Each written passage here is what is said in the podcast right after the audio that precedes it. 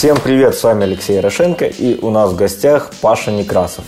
Паша, собственно, а, занимался сначала контекстной рекламой, потом пришел в арбитраж, сейчас работает над контентными и криптопроектами. Ну и, собственно, сделал странную и пока что не совсем понятную вещь, запустил зеркальную комнату в этажах. Слушай, Паша, во-первых, привет. Привет. Слушай, чем сейчас вообще занимаешься в основном? Слушай, вот если честно, всем, что ты перечислил, кроме комнаты, комнату мы успешно как бы закрыли, на этом э, моя история взаимодействия с офлайн бизнесом, я думаю, и надеюсь, будет закончена.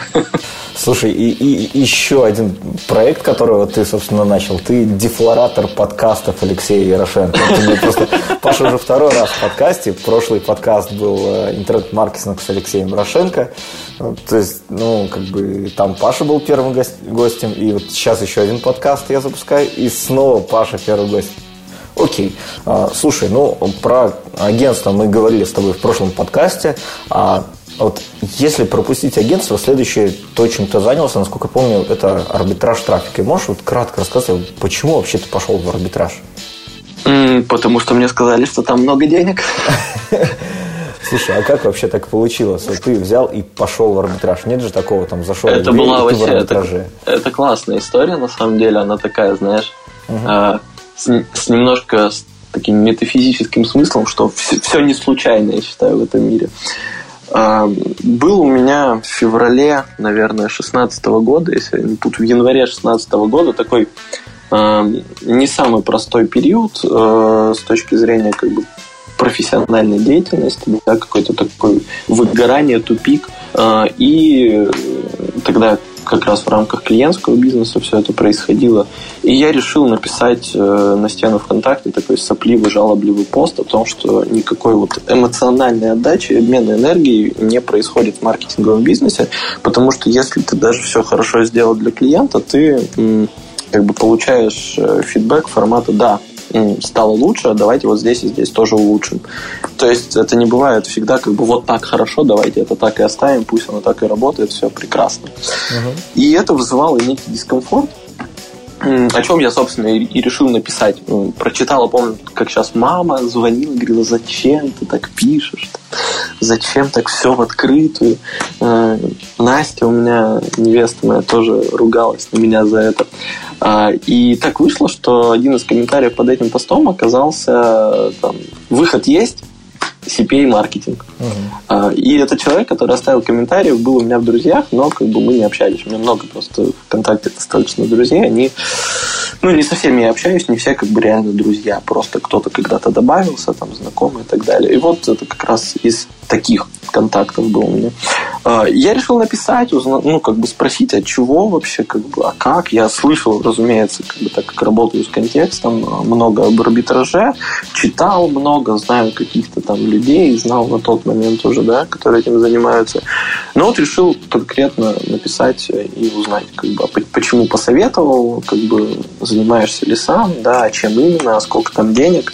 Ну, такую искал какую-то твердую почву под ногами. Мы разговорились, и все оказалось очень-очень интересно. Я попросил прям уже потом созвониться, пообщаться, как бы расскажи, а покажи. И вот там дали наводки на форум Дефа, на который я тебе в свое время тоже порекомендовал э, вписаться. Э, я вписался на форум, прочитал, как там все устроено, и начал работать. Окей. Ты пошел вообще, по сути, арбитражить. И вообще, с чем ты столкнулся, с какими нюансами? Да, наверное, первое время ни с какими нюансами я не сталкивался. Все было довольно хорошо. Единственное, что не хватало, конечно, технических каких-то знаний, там, кодинга, там, администрирования серверной всей инфраструктуры. Ну, подтягивал себя по возможности в этих вещах, несмотря на то, что там гуманитарий это все не так просто давалось. А, первое, не знаю, там, да, 3-4 месяца вообще никаких проблем не было. Все прям, прям огонь. Все лилось, а, трафик шел, все было красиво очень. Слушай, а там же, ну, как бы, насколько я знаю, обычно сначала теряешь деньги, а потом зарабатываешь деньги. Ну, Здесь вот у меня эта история как раз э, была такая обратная, наверное. Я сначала хорошо заработал, а, а терять стал уже потом. Ну, то есть я выбрал такой путь входа в арбитраж, то есть э, прочитал одну из статей, как бы, и, в принципе, с мыслью довольно очевидной, что самый простой путь э, чему-то научиться, это найти себе, как бы, человека с результатами, который это уже все умеет, и попросить его научить за какую-то выгоду для него. Я, в принципе, так и сделал, как бы, никаких там курсов, разумеется, и инфобизы по арбитражу я покупать не стал, потому что все это довольно-таки печальная история. А я нашел человека, который как бы с очень хорошими результатами, который готов был поделиться информацией, который, ну, как это модно принято говорить, взял за ручку и до результата довел. То есть я деньги на старте не терял. Слушай, а вот ты говоришь, арбит... инфобиз в арбитраже это ну, довольно печальная история. А вот почему? Можешь там раскрыть эту тему? Где а, мне кажется, по поводу вот такого инфобиза, знаешь, э, такого непонятного, серенького, непрозрачного, такого очень здорово сказал Николай Шестаков, совладелец Адвентума, с которым мне в свое время посчастливилось там, общаться, чуть-чуть работать, наверное.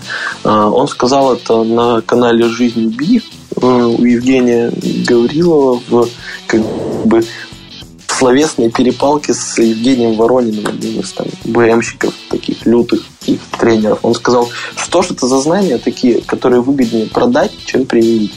И вот э, мне это в душу запало, как бы, и, в принципе, вот это, наверное, причина, по которой я очень скептически к этому отношусь. Если сидит арбитражник, и он льет какие-нибудь свои миллионы, там, э, какой смысл им вообще делиться какими-то э, темами, как это принято говорить в арбитраже? Зачем?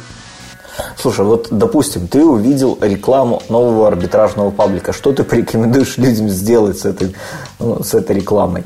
Пожаловаться, либо там не подписываться никогда на такое? Наблюдать за тем, как э, ребята из партнерок подходят к креативу или там арбитражники подходят к креативу. Часто некоторые российские, даже не очень классные партнерки здорово рекламируются, и ну, за этим интересно наблюдать. Они быстро быстро подхватывают все тренды, делают под них тизеры, подходы. Ну, то есть я как бы к рекламе лоялен абсолютно. Окей, окей. Слушай, а вот ну, ты пришел в арбитраж, а вот людям просто, в принципе, не особо понятно, мне было даже не особо понятно, как вообще зарабатывают в арбитраже, где, где деньги. Можешь вот кратко описать? Не там есть партнеры, там есть арбитражник, а именно вот по харду, вот как, как есть это? По харду как есть. Да. Ты купил в одном месте клик за рубль и знаешь, куда продать э, этот клик за два. Вот как бы вся суть арбитража. Слушай, а вот, вот на что арбитраж делится? Вот можешь пару схем спалить? арбитраж делится и спалить пару схем немножко разные вещи. Ну, давай Смотри. сначала вот в твоем понимании, вот какой бывает арбитраж, а и вот парочку схем. Слушай, арбитраж бывает очень прям разный. Если честно, вся, мне кажется, тенденция маркетинга, она идет как бы в сторону CPA-маркетинга, то есть когда люди за конкретный результат платят. Э, всяких направлений, ответвлений там просто нереально огромное количество, да. Ну, например, не, некоторые из, да, делений, сегментации арбитражного рынка, которые могут быть, это, во-первых, СНГ пространство и буржунет, ну, то есть как бы западный какой-то рынок, э, страны первого эшелона или не первого, может, как Латинская Америка, что-то еще, да. А, это первое. Второе, это, наверное, все различные вертикали, которые есть в рамках э, вот того арбитража трафика, с которым я знаком, с которым я работал. Это какая-то там adult история, это dating, то есть знакомство, это нутро, бады все, всевозможные, то есть это те товары, которые там намаж здесь у тебя вырастет, а намаж там у тебя отвалится. Вот это вот все чудо-крема и чудо-таблетки, это вот как раз все нутро, БАДы. Угу. Довольно популярны есть э, гэмблинг, это все казино, бинарные опционы, вот эта вся история. Ну, то есть много-много вот таких вот направлений, вертикалей, да, в которых которых люди работают и зарабатывают деньги, есть э, деление, мне кажется, на более какие-то серые, более белые истории. То есть серое это то, когда ты осознанно продаешь вещи, которые точно не работают и не соответствуют описанию, которое есть там в маркетинговых материалах. Белое это когда ты, не знаю, взял какую-нибудь ссылочку на сайт видео или Эльдорадо, пихнул ее в контекст и как бы ждешь, что заработаешь на продаже айфона, например, настоящего. Вот такие, наверное, основные деления для себя. Слушай, ну ты работал с поп-трафом, насколько я помню, с AdWords, и было такое, было такое направление, которое ты обозвал Shopify. Да, да, да, да. Вот, а в, в основном с этими вещами. Можешь вообще как вот из того, что ты можешь рассказать, что ты можешь рассказать? Вот как с поп-трафом работать? Как работать с поп-трафом? Ну, в чем суть поп-траф? Это когда ты, не знаю, зашел на какой-нибудь порнхаб, хочешь посмотреть порнушку, нажимаешь play, а попадаешь как бы совсем не, не на видео, а просто куда-то тебя редиректит. Вот это есть как бы pop-up трафик. То есть редирект трафик, pop-up трафик. Такие окна, которые открываются без твоего желания.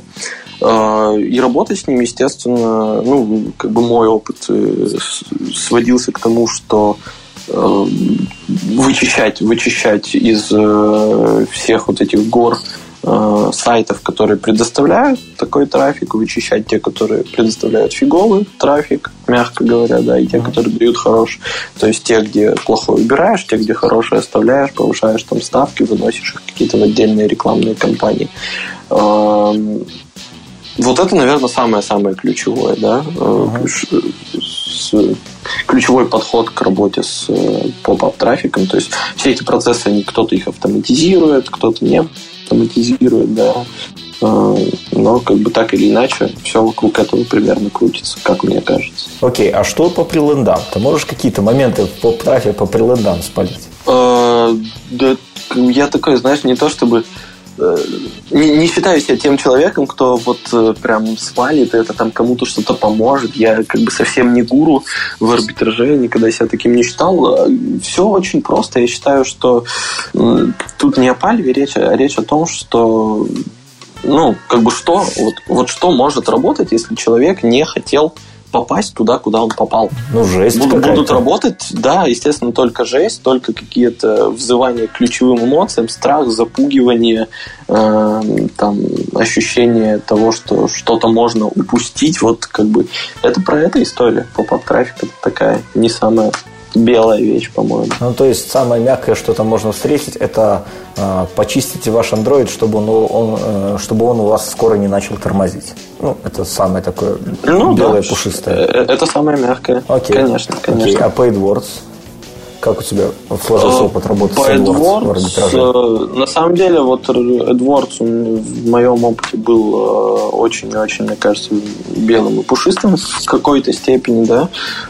Извини, я что основном... я тебя прерву. А если о каких-то моментах ты просто не хочешь говорить, ну, скажи, ну, я не очень хочу говорить, окей? Так будет как-то проще. Без проблем, без вот. проблем. Э, соответственно, я работал в основном вот как раз с различными БАДами, нутрой, вот этими всеми историями, но так как это были вещи под бренд-запрос, условно говоря, кто-то спрашивает название какого-то конкретного там БАДа, добавки, и видит рекламу, как бы заходит, покупает. То есть здесь как бы кармически, я считаю, абсолютно все все в порядке, да, никому как бы никаких фейк, фейк вещей не впаривал. Те, кто хотел, что-то искал, те, те это находили. А, ну и то же самое история с гэмблингом, с казино. А, просто Просто если люди ищут э, какое-то онлайн-казино, они получают онлайн-казино, вот и все. Окей. Слушай, а аккаунты же банили? Безусловно, ну как бы вся работа с AdWords, на мой взгляд, она, ну там 80% работы с AdWords, 80% успеха и результат сводится к тому, чтобы найти способ э, добыть, получить, создать, нафармить, э, купить, не знаю, что угодно сделать, но получить э, аккаунты, которые будут жить, которые будут давать трафик. И получилось? Да, да, получалось и много раз, и вот э, в, в разных, причем э, очень, скажем так, с разных сторон заходил, где-то чисто технически, где-то немножко по-другому, там, неочевидными способами, но да, это, это, слава богу, удавалось. Окей, okay, а сейчас ты с AdWords уже не работаешь, да? Э, я, на самом деле, не так давно возобновил какие-то такие по настроению эксперименты. Сейчас вроде снова как раз нащупал подход к аккаунтам. Э, может быть, все это как бы снова в какую-то большую историю выльется, а может как-то просто фоном будет происходить, пока не знаю. А Shopify? Пока работаю. Shopify, э, Shopify это, скажем, такая самое неоправданное ожидание мое, мне кажется, арбитражное. То есть, э, что такое Shopify? Это вообще, по сути, платформа для интернет-магазинов западная, да, что-то типа нашего, я даже не знаю, типа нашего чего, с как это называется, InSales у нас есть такая платформа, по-моему, известная uh-huh. для интернет-магазинов. Вот это что-то подобное, но как бы просто крутое, большое и западное. Очень удобно.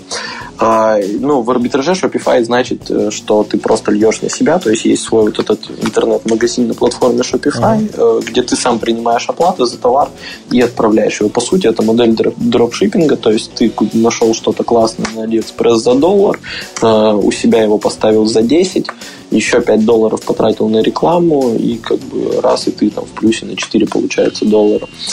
Э, вот и вся история, э, но как бы казалось бы, да, все, все здорово и классно, дропшиппинг льешь на себя и как бы такие белые, понятные, прозрачные e-commerce оферы, но все оказалось не так, как бы никакой там нет капитализации, никакая вот эта база накопленная контактов, имейлов, ретаргетингов, никаких особых результатов не дает. В моем случае, на моем опыте исключительно, я сейчас говорю.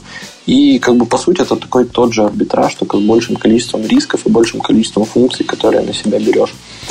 Поэтому вот я месяц-два, наверное, там поковырялся. Мне как бы не особо понравилось, хотя где-то даже удалось чуть-чуть денег заработать на конкретных небольших там э, вещах. Но при этом я прекрасно знаю и общаюсь с людьми, которые делают очень-очень-очень большие деньги на этом. Слушай, а сколько ты вообще максимально вот за день терял? Терял максимально 1200 долларов, по-моему. А что это вообще было такое? Это была неработающая кнопка «Остановить компанию в Плаграш». А, слушай, а зарабатывал максимально сколько? А, по-моему, это было 1600-1700 долларов вот так. А это что было? А, это были разные вещи. Было и на казино похоже, было и на пинах. Угу. Слушай, а вот э, ты PaidWords, э, э, ты когда работал PaidWords, собственно, у тебя была схема. Э, и ты на форуме, собственно, в паблике заявил, что эту схему собираешься продать. Вообще, можешь поделиться, что из этой истории получилось? Получилось ее продать.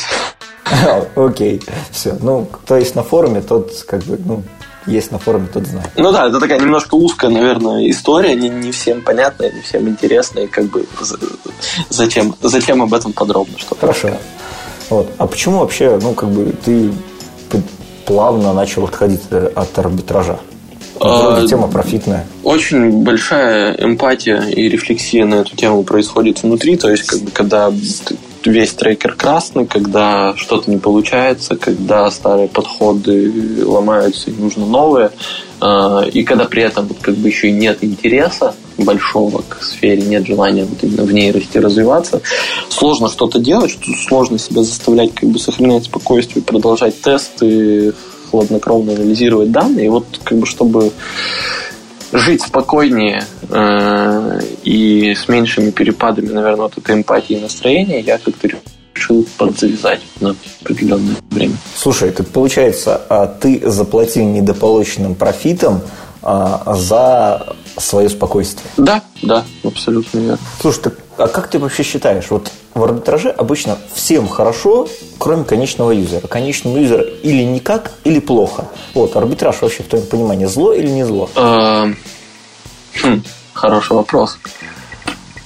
Ну, скажем так, это, я думаю, что такая вещь, которая кармически плюсов привнести вряд ли может. Окей, окей. Слушай, ну... День, деньги ради денег. То есть, занимаясь арбитражом, ты как бы все равно обозначаешь себя и к определенной категории людей относишь. Нельзя сказать, что это э, такая очень очень здоровая история. А вот история деньги ради денег, как она вообще тебе? Да, это вот она как раз, как, как раз арбитраж, это вот эта история, деньги ради денег. А, я считаю так, что до определенного уровня, когда ты, ну, когда человеку, да, просто голодный в разных смыслах, а, э, это, это можно, как бы это может даже нужно кому-то. А, а когда я просто ну, знаю, слышал, как, как люди какие-то определенные или неопределенные зарабатывают деньги, как бы тоже, ну, типа в рамках арбитража, скажем так, но там совсем какая-нибудь чернуха, чернуха, чернуха. И вот, э, и при этом я знаю, что эти люди сытые даже очень, то как бы здесь, конечно, много вопросов. Зачем? Зачем ты как бы отбираешь у кого-то, чтобы привнести только свой карман. Причем там, как бы, когда знаешь, что прям точно отбираешь, не предлагаешь что-то купить, а прям совсем чернуха-чернуха. А, То есть это, это уже прям не очень здорово. Окей. Слушай, а ты часто был вообще на арбитражных тусовках, ну, кроме той, где мы были с тобой? Э, да, да. Ну, приличное количество раз бывал. Окей. И вот по твоему мнению, почему вообще люди в эту тему идут? Вот деньги ради денег, и все эти люди, по сути, только ради денег. Нет, не все, не все. Безусловно, есть э, люди, которые мне каждый со своей стороны в это заходит, подходит к этому по-разному. Есть люди, кого как бы в первую очередь для кого главное это какая-то вот автономность, когда ты можешь, ну не знаю, в обычном бизнесе попробуй заработай миллион как бы в одного, да, а тут как бы в арбитраже это абсолютно несложно. Ты сидишь, нажимаешь на кнопки и в одного зарабатываешь миллион без команды, без каких-то там, не знаю, сотрудников, клиентов. Просто сидишь, кнопочки нажимаешь, зарабатываешь. Для кого-то это важно. Для кого-то важно то, что, например, э, это какой-то вызов то есть ты как бы каждый раз, вот, если я сказал, например, что я сломался на том моменте, что приходилось все новое новое новое придумывать, потому что старое все время ломается. А, для кого-то вот это главное, что ты постоянно такой на гребне волны, постоянно с чем-то сражаешься, а, придумываешь новые вещи, придумываешь, как ту или иную систему обмануть, перехитрить э, и на этом заработать. Для кого-то это э, первоочередное. То есть очень очень индивидуально, но в большинстве своем вход, конечно, он в основном из-за денег, ради денег. Окей, окей. Слушай, ну давай тогда про арбитраж больше пока что не будем. Вот ты после того, как, э, скажем так, приостановил арбитраж или закончил арбитраж, не знаю, э, ты начал, ты запустил свой криптопроект, вот cryptofit.ru. Вот кто-то, кто в теме крипты, наверное, Пашу читает. Тут не, не Паша читает, а, собственно, статьи на ресурс Паша читает. Вот. А можешь вообще примерно вот кратко описать, как вообще это произошло? Как вот от арбитража к своему трафику, к криптопроекту?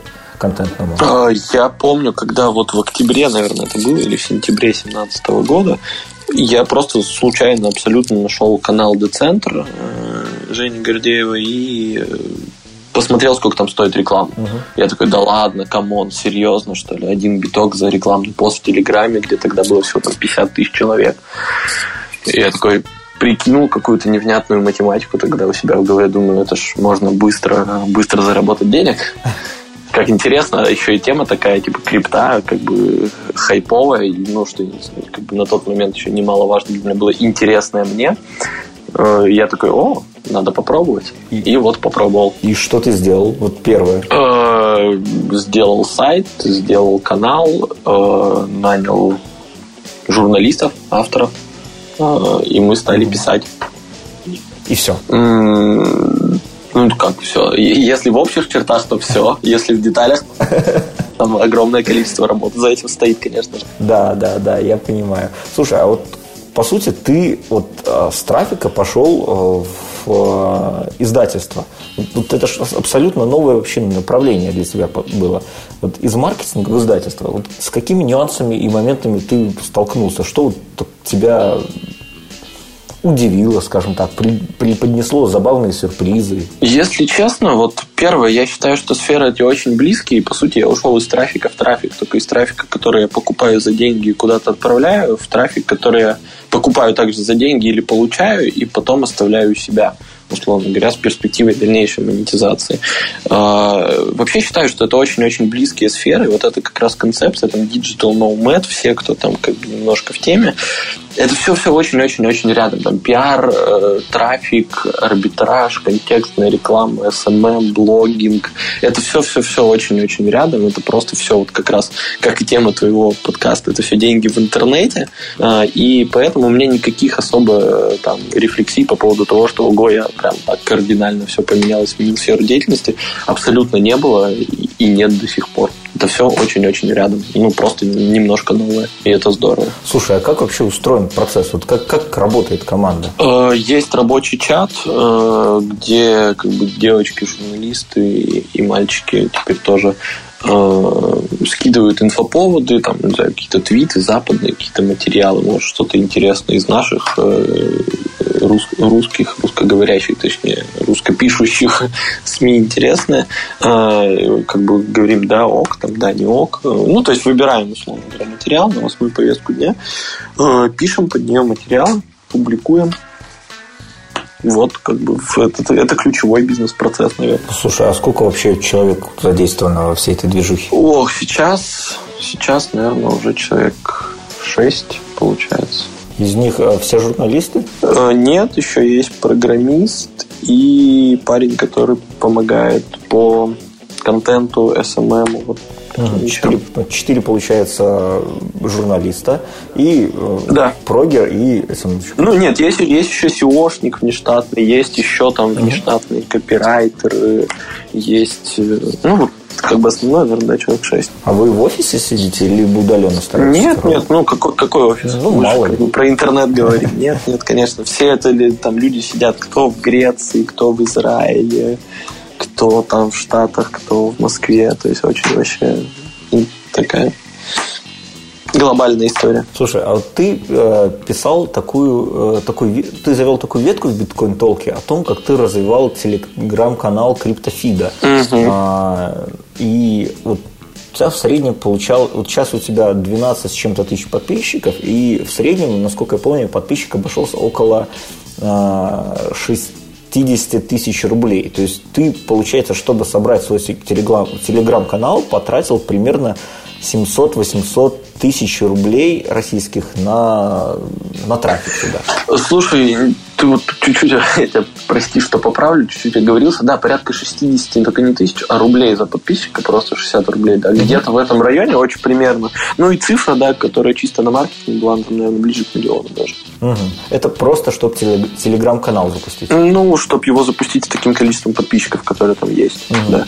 А сейчас он органически растет или органически падает? Органически падает, как и все телеграм-каналы, которые не рекламируются. Ага.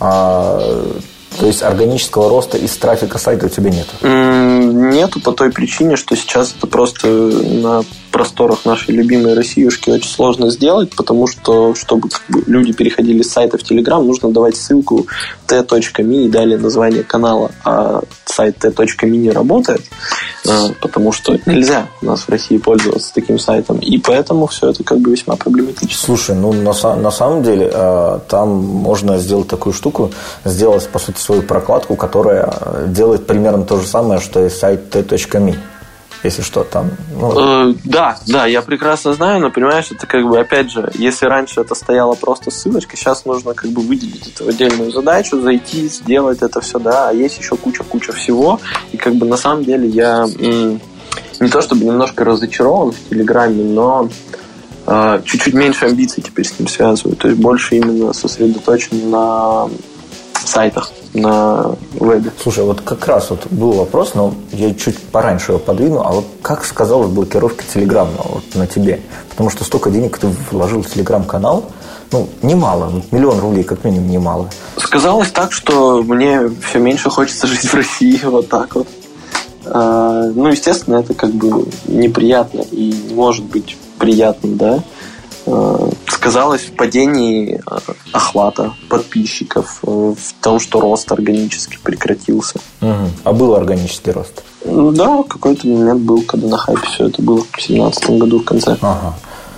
Ну, слушай, там а, после хайпа, по-моему, 10 января 2018 года, там, когда альты вниз полетели, там все вниз полетело. Угу. Вот, и трафик с ресурсов, в принципе, всех упал. Так что, может быть, не только тебя затронул. Э, на самом деле, вот в тот момент у нас трафик не упал, как интересно, у нас не так много поискового его, и поэтому мы как бы вот этот э, на Google трендах, если смотреть по запросу биткоин, как это все росло всю осень, и как это все падало всю зиму и весну, да, на 70% считай. Вот у, у нас такого нет. У нас как бы тренд по трафику все равно по сайту он восходящий каждый месяц. Отлично. Слушай, интересно. А вот а, как на сайте зарабатывать? Вот, допустим, есть у человека телеграм-канал, там 1010 человек. Есть э, сайт тоже вот, по крипте, тоже 1010. Ну, допустим, там есть трафик. Человек 500-700, там, тысяча в день. А как это монетизировать? Либо прямыми рекламодателями, то есть когда тебе просто пишут и говорят, давай сделаем постик, мы тебе денег заплатим. А, либо, если мы там о сайте преимущественно говорим, то это рекламные сетки, любые ну, разные. Конзила, есть профильные, да? да, которые по, по крипте именно есть. Не профильные, элементарные сенсоры с я Вот. Окей. Таким образом. Слушай, а вот можешь вот, озвучить э, топ профита в день с этого сайта, вот с твоего, с твоего проекта? Сколько максимум в день он принес тебе? 200 евро, по-моему. 200 евро. Ну, это если Окей. не берем прямых рекламодателей, а говорим про рекламные сетки. Не, я, я понимаю. То есть, если берем другие э, прямых рекламодателей, там уже другие деньги, разовое и долгое размещение, да? Да, да, да. А чего больше? А, реклама... тех людей, которые хотят рекламироваться, либо проектов, где можно рекламироваться? Сейчас проектов. Сейчас очень осторожно все рекламируются. То есть, То есть ну, как бы все, все маркетинговые бюджеты, вот эти бешеные, которые были у скамовых ICO в конце 2017 года, в начале 2018 этого больше нет. Окей, окей. Слушай, и вообще, вот как считаешь, э, перспективно сейчас делать э, контентные проекты по крипте? Mm, да. Если бы не считал перспективным, я бы этим не занимался. А планируешь еще какие-то запускать? Не то, что планирую, я прямо сейчас запускаю. Вот, э, параллельно у нас э, такой на более широкую аудиторию запускается криптогазета. Э, там будет более понятным языком для более широкой аудитории, о более таких, то есть о менее технических и более социальных э, историях, связанных с криптой, финансами в целом. Э, также у нас вот уже почти готов MVP по ICO трекеру. Уже два как бы сайта мы там трекаем, парсим.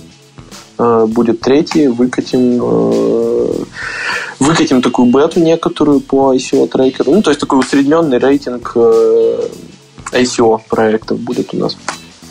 Uh-huh. Вот, соответственно, он прям вот уже на этой неделе, скорее всего, будет выкачан. Вот буквально до нашего разговора я домен подрубал, э, на котором все это будет работать.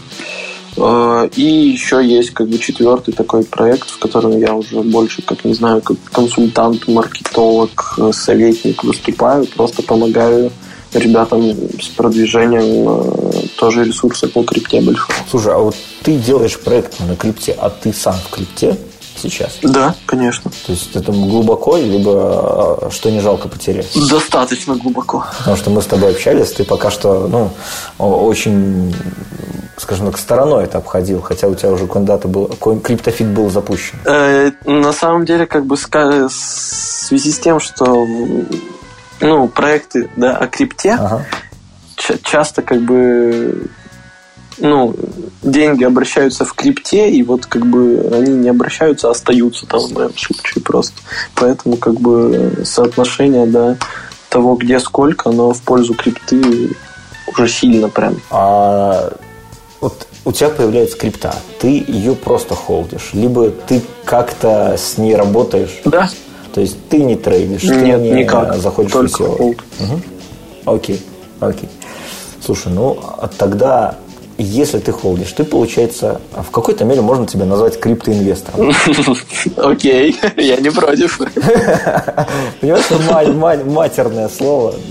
Это как купил 001 БК, криптоинвестор, вся жизнь в перелетах. Да, ну, ну, окей. Ну, если ты уже, ну, как бы, криптоинвестор, то я тебя попрошу прогноз рынка. Вот что будет происходить с криптой в ближайший год? Вот а, я думаю, что с приходом вот этих всех больших денег в конце того года вот этот рост дикий, ну, на мой, опять же, взгляд, да, и никаких там, не, не вангую, просто вот мое видение. Э, так, таких скачков и вот той дикой волатильности, наверное, не стоит все-таки больше ждать.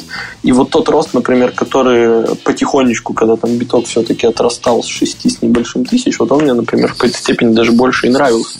Потому что как-то довольно так э, здраво все это происходит. Не, не приходится в криптофиде каждый день писать статью про новую как бы тысячу вверх в курсе. Валюта пробили 10, пробили 11, пробили 12, как это было там в ноябре-декабре 2017 года. Ну, то есть расти будем, но как бы спокойно спокойнее, однозначно спокойнее будем расти. А вот те прогнозы, когда вокруг, которые сейчас появляются от той же, по-моему, Palm Beach, о том, что институт, институт, инст, блин, институциональные. Да, инвесторы приходят.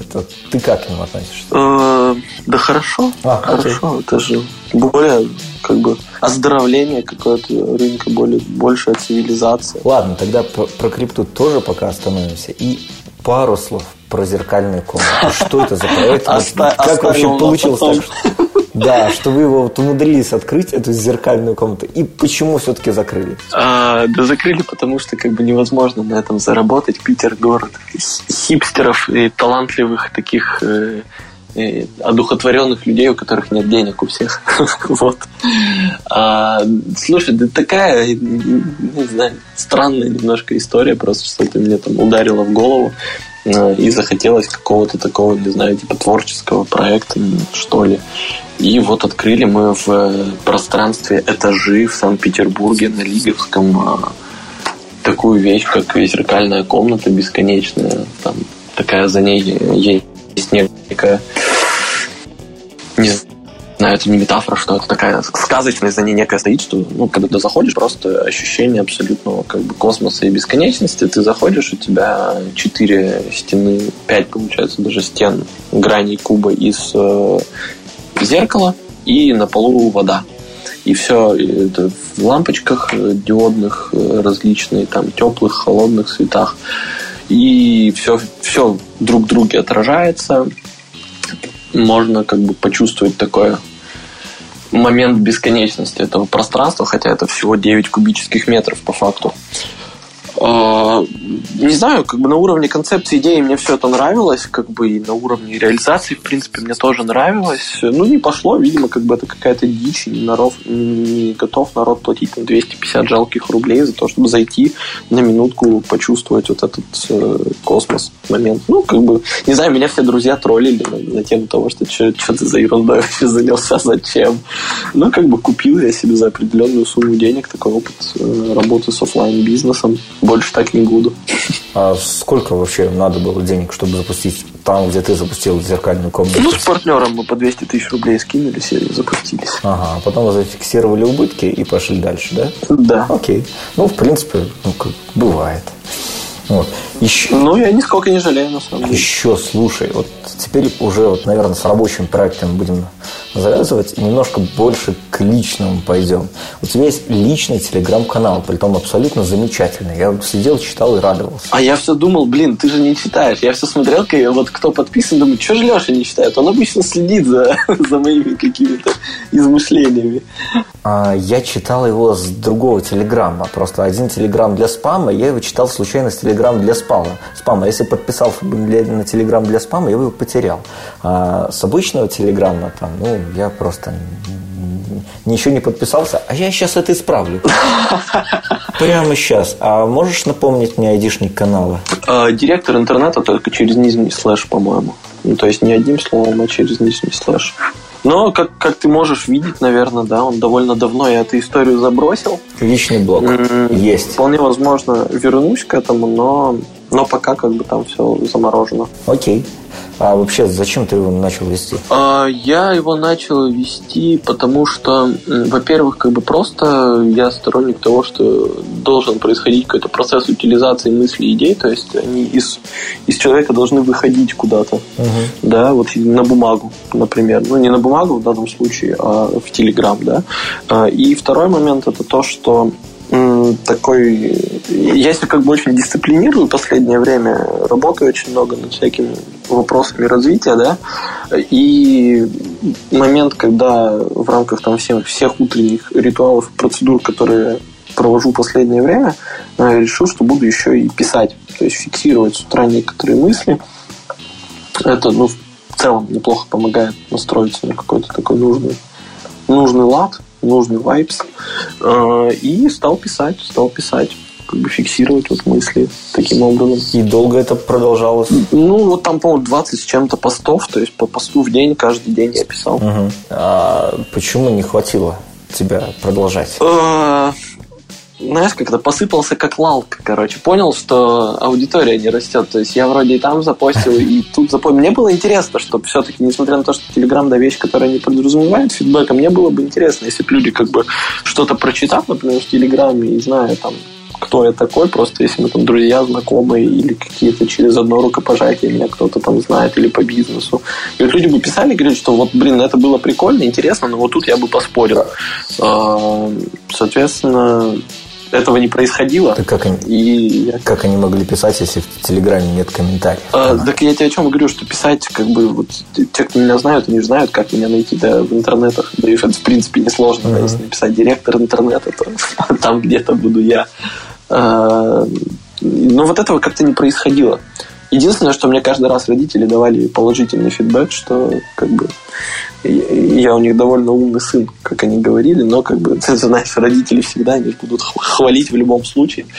Поэтому тут как бы этого немножко маловато было. Но в любом случае приятная ценность. А, да. Слушай, ты еще писал, что работаешь с наставником. И говорил мне, что работаешь с наставником. Ты до сих пор работаешь? Да. А, ну, сейчас больше, больше нет, чем да. Последний раз созванивались, э, общались. Он мне сказал, что особо нечего, нечего ему мне сказать больше. Как бы. А как это вообще произошло? Как, Почему ты пошел к наставнику и как, как вообще взаимодействие происходило? Слушай, ну мне в свое время, когда я еще жил там в Москве и занимался бизнесом, и не понимал, почему все не получается и почему так мало денег, мне дико с этого пригорало, дико бомбило. А, плюс еще там какие-то не самые простые отношения были личные именно вот, ну, то есть с девушкой. Uh-huh. И как-то мне прям с этого всего было, мягко говоря, не очень. Хотя я понимал, что вот как бы я живу с парнями на берегу озера в Москве в доме, и мы делаем крутой безняк и как бы не работаем на работе, а вот сами, сами как-то угораем, катаемся на вейксерфе, э, жарим барбекю, зовем друзей и тусим. И как бы, то есть все вроде хорошо, а мне как-то нехорошо с этого. И вот, чтобы эту внутреннюю проблему решить, нашел я как раз такие наставника. И как, как вообще происходило взаимодействие? Слушай, мы просто, просто общались два месяца, как бы лично виделись, разговаривали. Я говорил, что я думаю, чувствую. Он мне говорил, почему так происходит, и учил меня как бы самого находить ответ, почему так происходит, и фиксить эти вопросы. И как? Работает? Работает, конечно. Класс. Класс, спасибо. И, наверное, последний вопрос из таких персонализированных. Паша, а зачем вообще деньги? Свобода. Деньги равно свобода. В последней как бы вот книге, которую сейчас читаю, есть такое понятие формирование фига фонда. Фига, ну то есть фига это вот фигура из пальцев, когда ты кого-то посылаешь куда-то. А, вот фига фонд, то есть э, копить деньги, чтобы те вещи, занятия людей, которые тебе как бы не резонируют, с которыми тебе не хочется, например, иметь дело, ты вот посылаешь нафиг и не паришься за то, что тебе там нечего будет есть, нечем будет платить какие-нибудь кредиты, ипотеки, не на что там путешествовать, горать и так далее. Вот, вот за этим нужны деньги, чтобы э, делать то, что хочется, а не то, что надо. Окей. И теперь пять, пять вопросов, таких типовых. Скорее всего, я буду задавать их дальше всем людям в подкасте. Первый вопрос. Если получится, там, не затягивай. Подожди, да, я перебью тебя, да? Последний будет вопрос, оказавшись перед Путиным, что вы ему скажете? Нет, нет, нет, нет, нет. Паша, okay. я не okay. по этим делам. Вот. Первый вопрос. Если бы у тебя была машина времени, они, она закинула тебя на 10 лет назад с теми же мозгами, что бы ты делал? Ух ты, хороший вопрос. М-м- больше, наверное, бы правильных действий совершал и меньше бы парился. Точнее, в другом порядке, меньше бы парился и совершал бы больше правильных действий. А делал то же самое бы? Плюс-минус, да. Окей. А кто твои учителя и люди, которые вдохновляют? М-м, лучшие имена или как, как бы что назвать? Имена. Имена. Uh, у меня есть ребята, которые с которыми вот я по арбитражу знаком, Игорь и Влад, наверное, они больше всего мне как бы как, как мои какие-то учителя, как примеры для подражания. Ну, прям они очень большие-большие молодцы во всех смыслах, и вот с них во многом я стараюсь, хотя бы пытаюсь да, брать где-то пример, дотягиваться в каких-то областях до их уровня. А, ну вот, э, наверное, это ключевые такие две фигуры на данный момент. Окей. А, такой вопрос на поморщить мозг. Пять способов заработать 5К с нуля за ближайший месяц. Вот быстро и с 5К долларов, 5К. я думаю, правильно же? Да, долларов, долларов, конечно. А, найти способ э, получить трастовые аккаунты Google или Facebook и налить на вулкан или Титангель. Раз.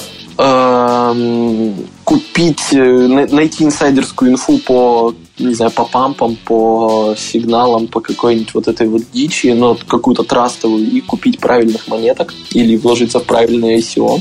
Окей. Okay.